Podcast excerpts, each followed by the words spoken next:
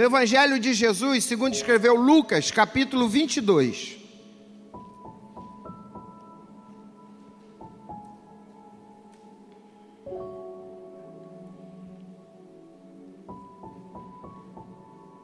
Lucas capítulo 22, verso 7, até o verso 13.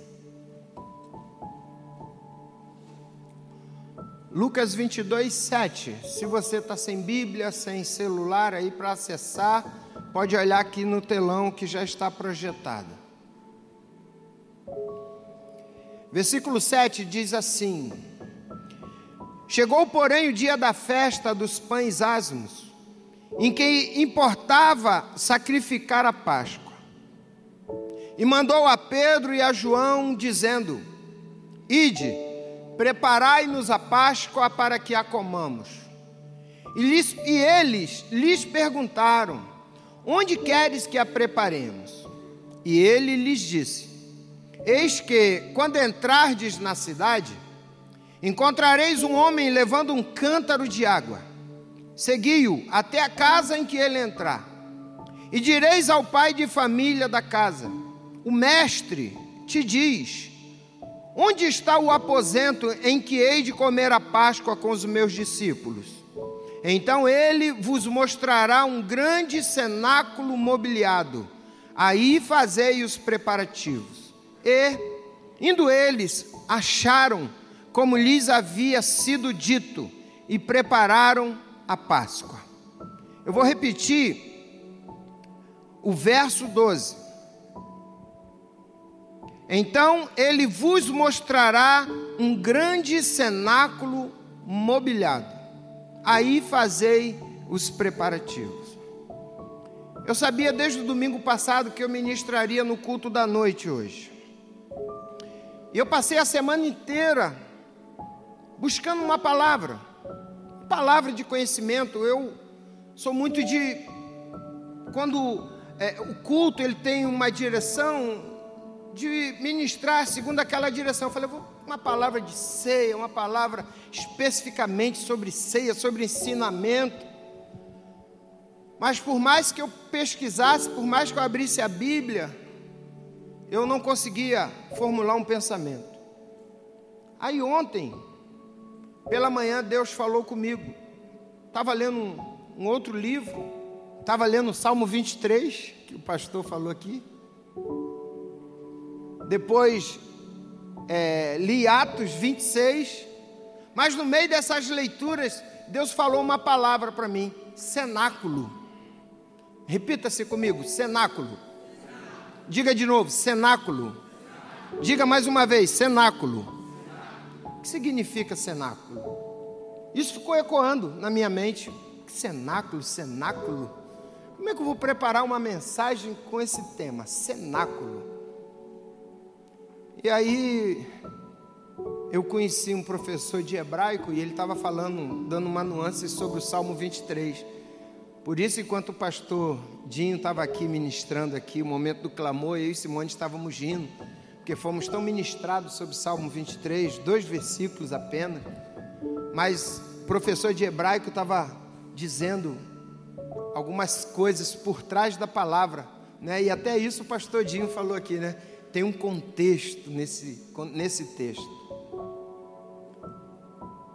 E aí eu peguei aquela fala daquele professor e falei: ah, então eu tenho que buscar o significado de cenáculo, porque a palavra por si só, ela não diz muito o que é cenáculo.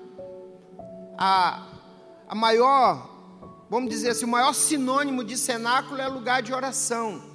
Mas é muito mais do que isso, quando a gente estuda um pouquinho mais.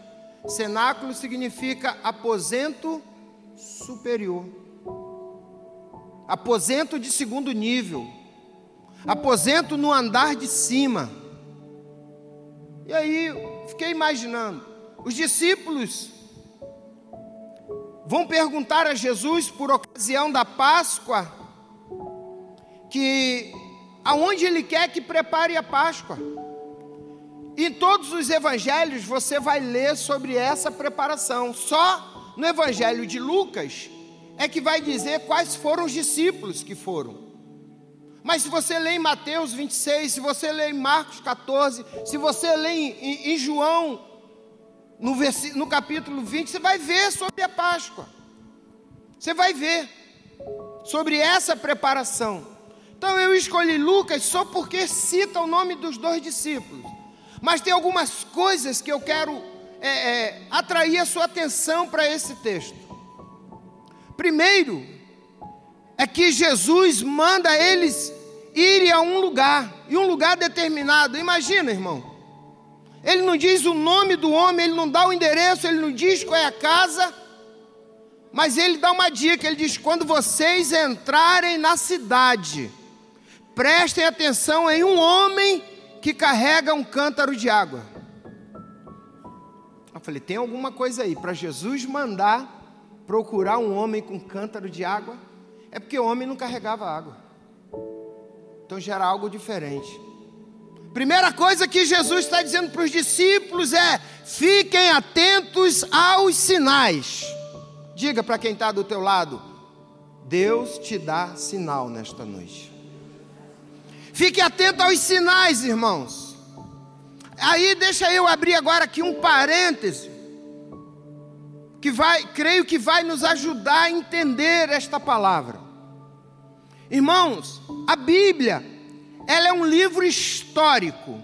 Ela vai contar a história da criação do mundo, do povo de Israel, vai contar a história do surgimento da igreja, vai contar a história da humanidade e do fim dos tempos. Mas ela é um livro espiritual. E nós precisamos de oração para entrar no mundo espiritual e discernir o que Deus quer falar. Você quer ver um teste? Quantas vezes você já leu sobre o Salmo 23 aqui? Mais de uma vez, levante a mão. Mais de duas. Mais de três. Ó, já tem gente baixando a mão que só ouviu três vezes. Precisa vir mais à igreja. Em todas as vezes posso afirmar para você que você ouviu uma coisa diferente. Sim ou não? Você ouviu uma coisa diferente porque a palavra ela mesmo diz que ela se se ela se renova, é porque não é algo estático, é algo vivo. Só se renova o que tem vida. E Deus tem algo novo para mim e para você. Porém, eu preciso estar no mundo espiritual. E aí, eu ainda estou com parênteses abertos, tá, irmão? Ainda não voltei na mensagem. Eu preciso estar ligado no mundo espiritual. Eu não vou ser um fanático, eu não vou ser um bitolado, mas eu não vou ser cético para ficar no mundo natural porque estamos vendo, por exemplo, irmão, essa guerra na, entre Rússia e Ucrânia tem algum fundo espiritual? Quem concorda, levanta a mão. Quem não concorda, não precisa levantar. Ninguém é obrigado a entender isso. O que você está fazendo aqui? Você não assistiu o culto de manhã? Não, pastor, assisti. Não assistiu semana passada. Por que você vem? Porque cada culto que você vem, você aprende uma coisa. É uma direção. É um treinamento é uma certificação que a gente vai pegando para ir para o céu. A gente precisa ouvir a palavra, porque é a palavra que vai nos alimentar. Vou repetir, ainda estou com parênteses abertos. Só que o que acontece? Não acontece com você, acontece comigo. Se eu não vigiar, eu fico cético.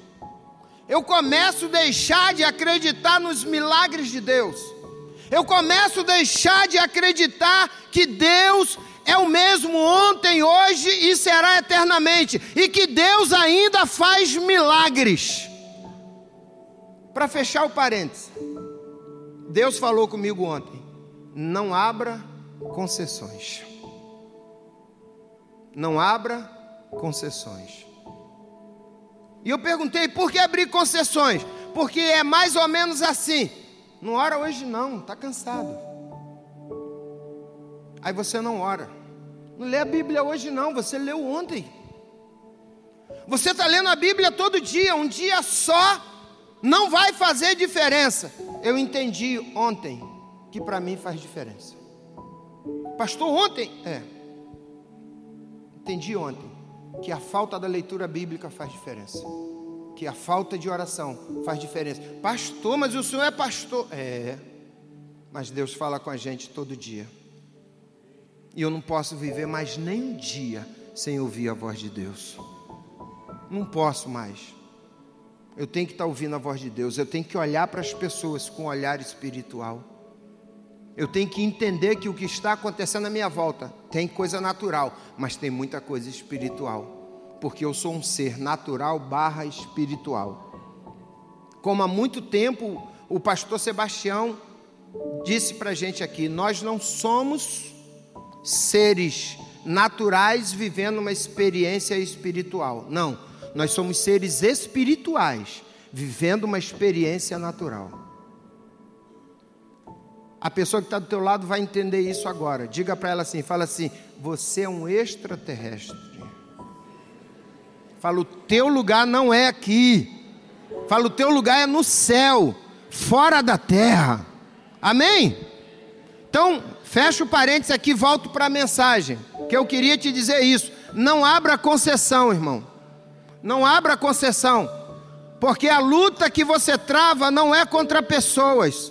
A luta que você trava é no mundo espiritual. Paulo já disse isso: a nossa luta não é contra carne e sangue, mas contra principados e potestades. Guarde isso.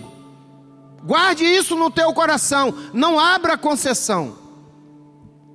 E aí, eu volto aqui para a palavra que o Senhor disse para mim: cenáculo. E aí fui ler o texto. Eu li Mateus 26, eu li Lucas, eu li Marcos 14, Lucas 22, li João 19, li 1 Coríntios 11, para entender um pouquinho mais sobre essa questão da preparação. Segunda coisa que a gente vai aprender nisso aí é que os discípulos vão encontrar um lugar mobiliado, um lugar que já está arrumado mas eles vão dar o toque espiritual para a chegada da presença do Mestre.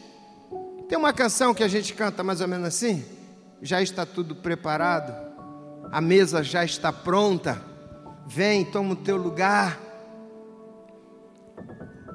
E esse lugar, irmão, ele já está pronto. Você quer ver? Eu vou provar para você aqui. Quantos aqui ainda não se decidiram por Jesus. Tem alguém aqui? Não, pastor, eu não sou crente, não. Então, então posso fazer a pergunta ao contrário: todos aqui são cristãos já? Levanta a mão? Todos? Então, a casa já está pronta. A casa está pronta. Mas dois discípulos vieram aqui nesta noite para preparar a Páscoa, a ceia. Primeiro discípulo, louvor.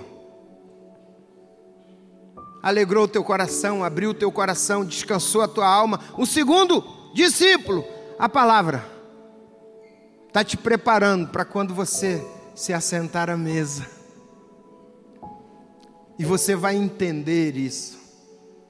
Porque o Senhor nos enviou aqui hoje dizendo: preparai-nos a Páscoa para que a comamos significa? Você veio aqui nesta noite para entender mais uma vez que você precisa entender o significado do pão e do suco de uva. Mas o, o, significado intrínseco, a simbiose desses elementos em nós, vai dizer: eu estou declarando a minha comunhão com Cristo e com a sua igreja. É isso que nós vamos declarar é, essa é a preparação. E aí o Senhor diz: Mas só vai entender isso no cenáculo. Cenáculo, aposento superior, quer dizer, só vai entender isso no mundo espiritual. Hoje, depois da ceia pela manhã, um irmão foi e pegou uns, uns pãezinhos aqui. Aí eu falei: O que, que você está comendo, irmão? Ele falou: É pão da ceia. Mas não era mais a ceia. Porque a ceia é só naquele momento em que os diáconos estão nos servindo. O primeiro discípulo está preparando o coração e o segundo discípulo está aqui dizendo: Tomai e comei, esse é meu corpo que é partido por vós. Depois disso aqui, o que fizer com os elementos, se quiser entornar os cálices, que é pouquinho, tudo num copo, beber, você vai beber suco de uva. O pão que você vai comer é só um pão que foi feito de forma artesanal. Mas enquanto está aqui, é o corpo e o sangue do Senhor. Você entende isso, irmão? Capaz de te curar, capaz de te libertar, capaz de renovar a sua alma, capaz de te levar a um momento, é, posso até dizer, um, um ápice espiritual. Hoje pela manhã, aí um irmão conversava comigo e falou assim: Pastor, eu estava servindo a ceia e olhei ali para cima, vi faltando três placas ali do rebaixamento. Todo mundo agora vai saber, todo mundo está olhando. Ele falou, e eu fiquei pensando: será que é Jesus? Que eu estou vendo o céu se abrir já? Aí eu falei: é, irmão, está andando muito comigo. Ele falou: É, pastor, eu agora estou vendo a ceia assim, depois que o senhor falou que o senhor espera a volta de Jesus na ceia. Falei, irmão, porque tem que ser assim, a minha expectativa tem que ser alta. Eu não posso esquecer que Jesus está voltando, senão eu me acostumo com o mundo.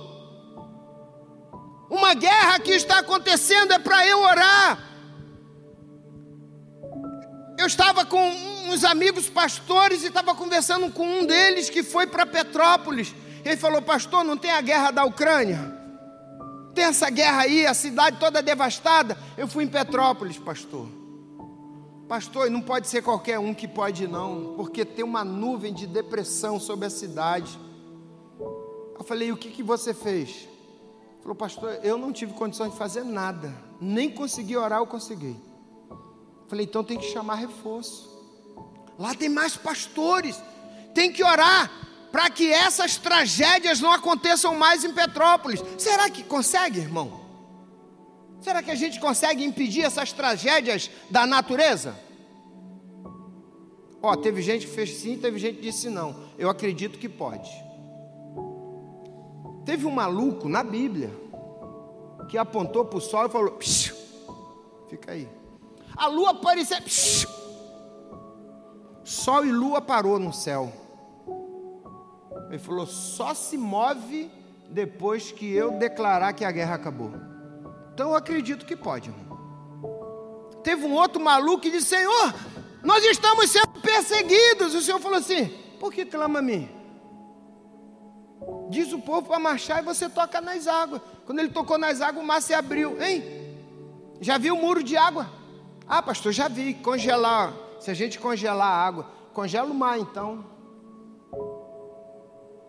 Aí teve um outro maluco que falou assim: meu mestre fez, eu também posso fazer. Ó, quando vocês tocar na água, o rio vai se abrir.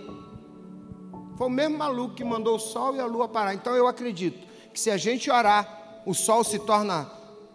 É, a noite se torna dia, o dia se torna noite.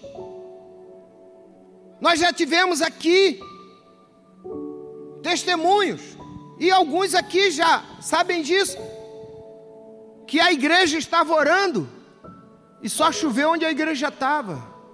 Em outro momento choveu em volta e onde a igreja estava não choveu. Está na Bíblia também, Gideão também falou isso. Se é o Senhor, que a relva inteira fique seca e só molhe a esponja. E no outro dia falou: agora o senhor faz o contrário molha tudo, molha a esponja, deixa tudo em volta seco. Então eu acredito, irmão, mas como que eu vou acreditar nisso? Se eu sair do campo natural e entrar no campo espiritual. Se eu parar de acreditar só nos homens e começar ou voltar a acreditar no Senhor. E o Senhor disse: "Vai, eu vou fazer algo transcendental". Nós os judeus vão comer a Páscoa. Depois da Páscoa, nós vamos inaugurar a ceia. Ninguém mais viveu isso, só doze homens e Jesus. E aí, entenda, irmãos, entenda uma coisa. Naquele cenáculo só tinha Jesus e os doze apóstolos. Agora, vamos pensar nas figuras que estavam ali. Tinha um ansioso, que deitava no colo de Jesus, e que era carente. E quando ele vai escrever isso, ele diz assim: aquele apóstolo, aquele discípulo a quem Jesus mais amava. Ai, que lindo, João, carência. Tinha um que mais tarde ia dizer: se eu não ver o seu lado furado, se eu não ver as suas mãos perfuradas, eu não acredito. Um sem fé. Tinha um que ora era muito crente, na outra hora era desviado. Esses aí podem morrer, podem fugir, mas eu vou contigo até a morte. Eu não conheço esse homem, eu nunca ouvi falar dele.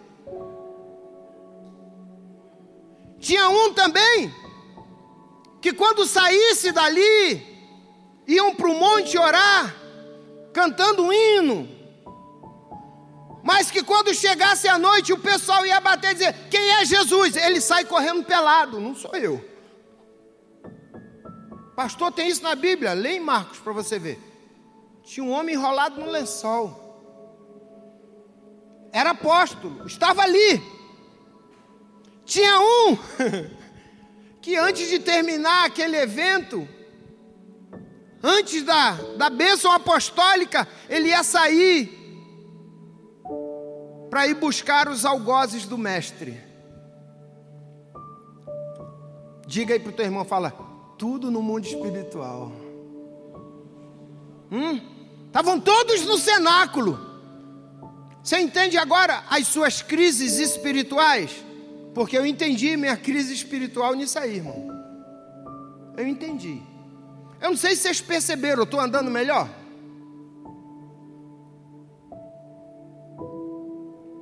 Porque ontem o Senhor falou: milagre é feito a partir de outro. Alguém orou por mim ontem, irmão. Estou sem dor nenhuma. Se eu olhar lá no meu na minha ressonância, deve estar tá lá o abalamento. Mas se eu for fazer outra, eu estou acreditando que vai começar a sumir. Pastor, mas se vier dor? Eu não estou pensando nisso, eu estou pensando em adorar o Senhor só. Mas eu entendi minha crise. Porque o Senhor falou: nada vai parar aquele que eu chamei para fazer a minha obra. Estou falando de você, irmão. Estou falando de mim, não. Nada vai te parar. Diga para o teu irmão, fala assim, nada vai te parar. Fala, nem traição, nem fofoca, nem falta de fé, nem dúvida, nem circunstância adversa. Nada pode te separar do amor de Jesus Cristo. Nada. Foi o que Paulo disse em Romanos 8: nada poderá me separar do teu amor. Aleluia. Tinha tudo isso no cenáculo, tinha mentiroso, tinha traidor, tinha ansioso, sabe, tinha depressivo, estavam todos ali. Tem isso tudo dentro do nosso coração, sim ou não? Tem dia que a gente acorda cheio de fé. Onde é que tem demônio aí? Onde que tem? Umzinho só para me dar uma pisada na cabeça. Só umzinho. Mas tem dia que a gente acorda assim. Ai, estou vendo um demônio. Qual o tamanho dele? O tamanho de uma barata. Ui, não vou sair dessa cama. Tem alguém além de mim que acorda assim algum dia? Diz assim, eu não vou me levantar daqui hoje. Pelo amor de Deus são as nossas crises, está tudo dentro de nós. Diga para o teu irmão, fala, isso é o cenáculo. Só que a gente não pode esquecer que tem um personagem principal no cenáculo. Ela já falou o nome dele. Jesus Cristo. Ele está no cenáculo. Jesus Cristo está no cenáculo. Jesus Cristo está na tua vida. Ou não sabeis vós que sois templo do Espírito Santo de Deus? E quem é o Espírito Santo? É Jesus? É Deus? Jesus disse: Vou para o Pai, mas da parte do Pai enviarei outro igual a mim, que vai estar convosco todos os dias, até a consumação dos séculos. Eu entendo isso, Jesus dizendo assim: ó, eu vou subir, vou sair da tua visão, mas eu vou continuar contigo, só que você não vai me ver, você vai precisar crer que eu estou, porque eu vou estar invisível. No cenáculo, irmão. E aí, eu vou parar aqui, vou fechar. Sim, senhor. Eu queria falar mais umas coisas para você, só umas considerações finais. Porque no cenáculo, para dúvida, a gente vai encontrar o autor da fé.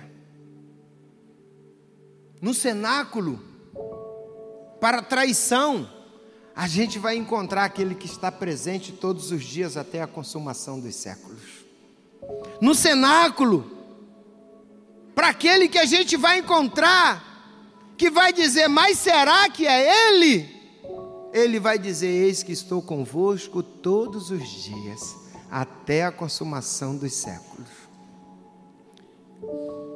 É no cenáculo, é no mundo espiritual, que a gente vai resolver as nossas crises. Mas não podemos ser tolos de achar que no mundo espiritual não vai ter luta. Porque a gente acha que no mundo espiritual não tem dificuldade, mas tem. Eu vou citar de novo Paulo. A nossa luta não é contra carne e sangue, mas contra principados e potestades que operam aonde, irmãos? Nas regiões celestiais, acima da visão humana. Na esfera espiritual é onde vai acontecer essas lutas. Eu lembro, irmãos, que quando eu dobrava o joelho para orar, no ano de 1994, quando eu me converti, vi um dedo acusando e fazendo barulho na minha orelha assim, ó. Até o mês passado tu era pai de santo. Até o mês passado tu era macumbeiro. Agora tu está aí com o joelho dobrado falando de Jesus. Você não tem, você não tem moral. Você não tem acesso a Ele, não. E aí eu me calava. E aí, por, por vir essa insistência, eu falei com o meu pastor na época. Falei, pastor, não consigo orar, porque toda vez que eu vou orar acontece isso. Aí ele me contou a história de Martinho Lutero. Conhece a história? Martinho Lutero estava no seu aposento e de repente um demônio aparece para ele e diz assim: Você não tem condições de servir a Jesus, porque você é um pecador, você fez tanta coisa errada. E aí o demônio se ausenta e chega o anjo do Senhor e diz assim: Tudo que ele falou é verdade. Ai, Martim, é mesmo? É. Só que você, quando ele falar, você faz a lista. Eu fiz isso, fiz isso, fiz isso. E embaixo da lista, você escreve assim: ó, O sangue de Jesus perdoa de todos os pecados. Martim Lutero voltou a dormir, o demônio se aproximou de novo. Quando o demônio fez as acusações, ele falou: escreve mais essa aí também. Aí o demônio, ah, está aceitando? Ele falou: não, porque tem que escrever mais duas. Ah, então é, é, acabou? Não, escreve aí agora.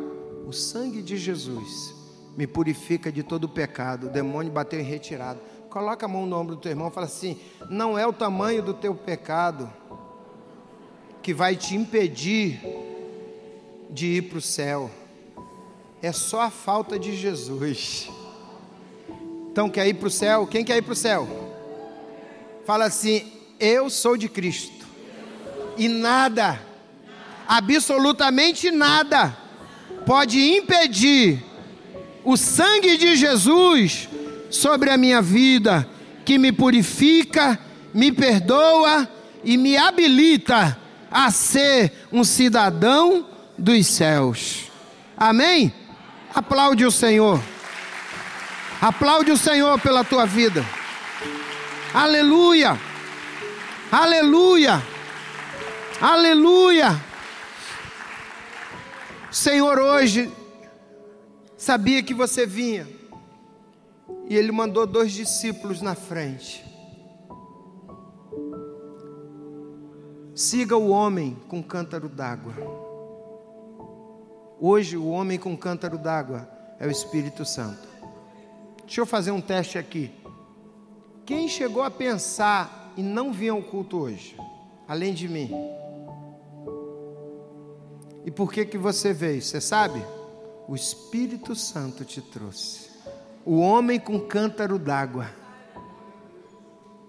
Foi o sinal do Senhor. De repente o negócio do seu coração falou: não, não, não. Eu vou, eu vou, eu vou. Talvez seja a mesma palavra que eu vou ouvir, mas eu vou, eu vou. E você veio, ouviu uma palavra louca, mas que te leva para o mundo espiritual. O cântaro d'água. E aqui, quando você chegou, os dois discípulos estavam aqui preparando. Primeiro, o segundo. Porque a casa já está pronta. Não precisa fazer apelo para ninguém se converter, todos são cristãos. A casa está mobiliada. A gente só precisa do toque espiritual. Lembra da irmã? Essa peleja não é tua, é de Jeová. Descansa. Descansa. Vem para a mesa, descansa. Senta à mesa, porque o Senhor está aqui, vai te dar o alimento que vai te sustentar o mês de março inteiro. Você vai ficar pensando nessa palavra louca. É cenáculo, é cenáculo, é cenáculo, é cenáculo. O que, que o pastor falou? Cenáculo. Mas o que, que ele pregou? Cenáculo. Mas eu não entendi o que, que ele disse. Cenáculo. O que é cenáculo? Presença de Deus. Pronto. Só preciso saber que Deus está no cenáculo e é para o cenáculo que eu vou, é no cenáculo que eu tenho que estar, é no cenáculo que está a ceia, é no cenáculo que está a resposta, é no cenáculo que tem as crises, é no cenáculo que tem a cura, é no cenáculo que tem o louvor, é no cenáculo que tem a adoração. Se coloque de pé, por favor.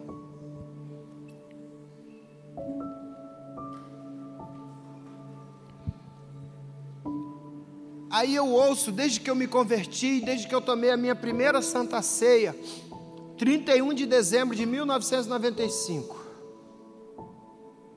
Era dezembro, véspera de ano novo, tinha saído do batismo, e o pastor falou: agora você pode tomar sua primeira santa ceia. E aí, eu lembro que o Senhor disse: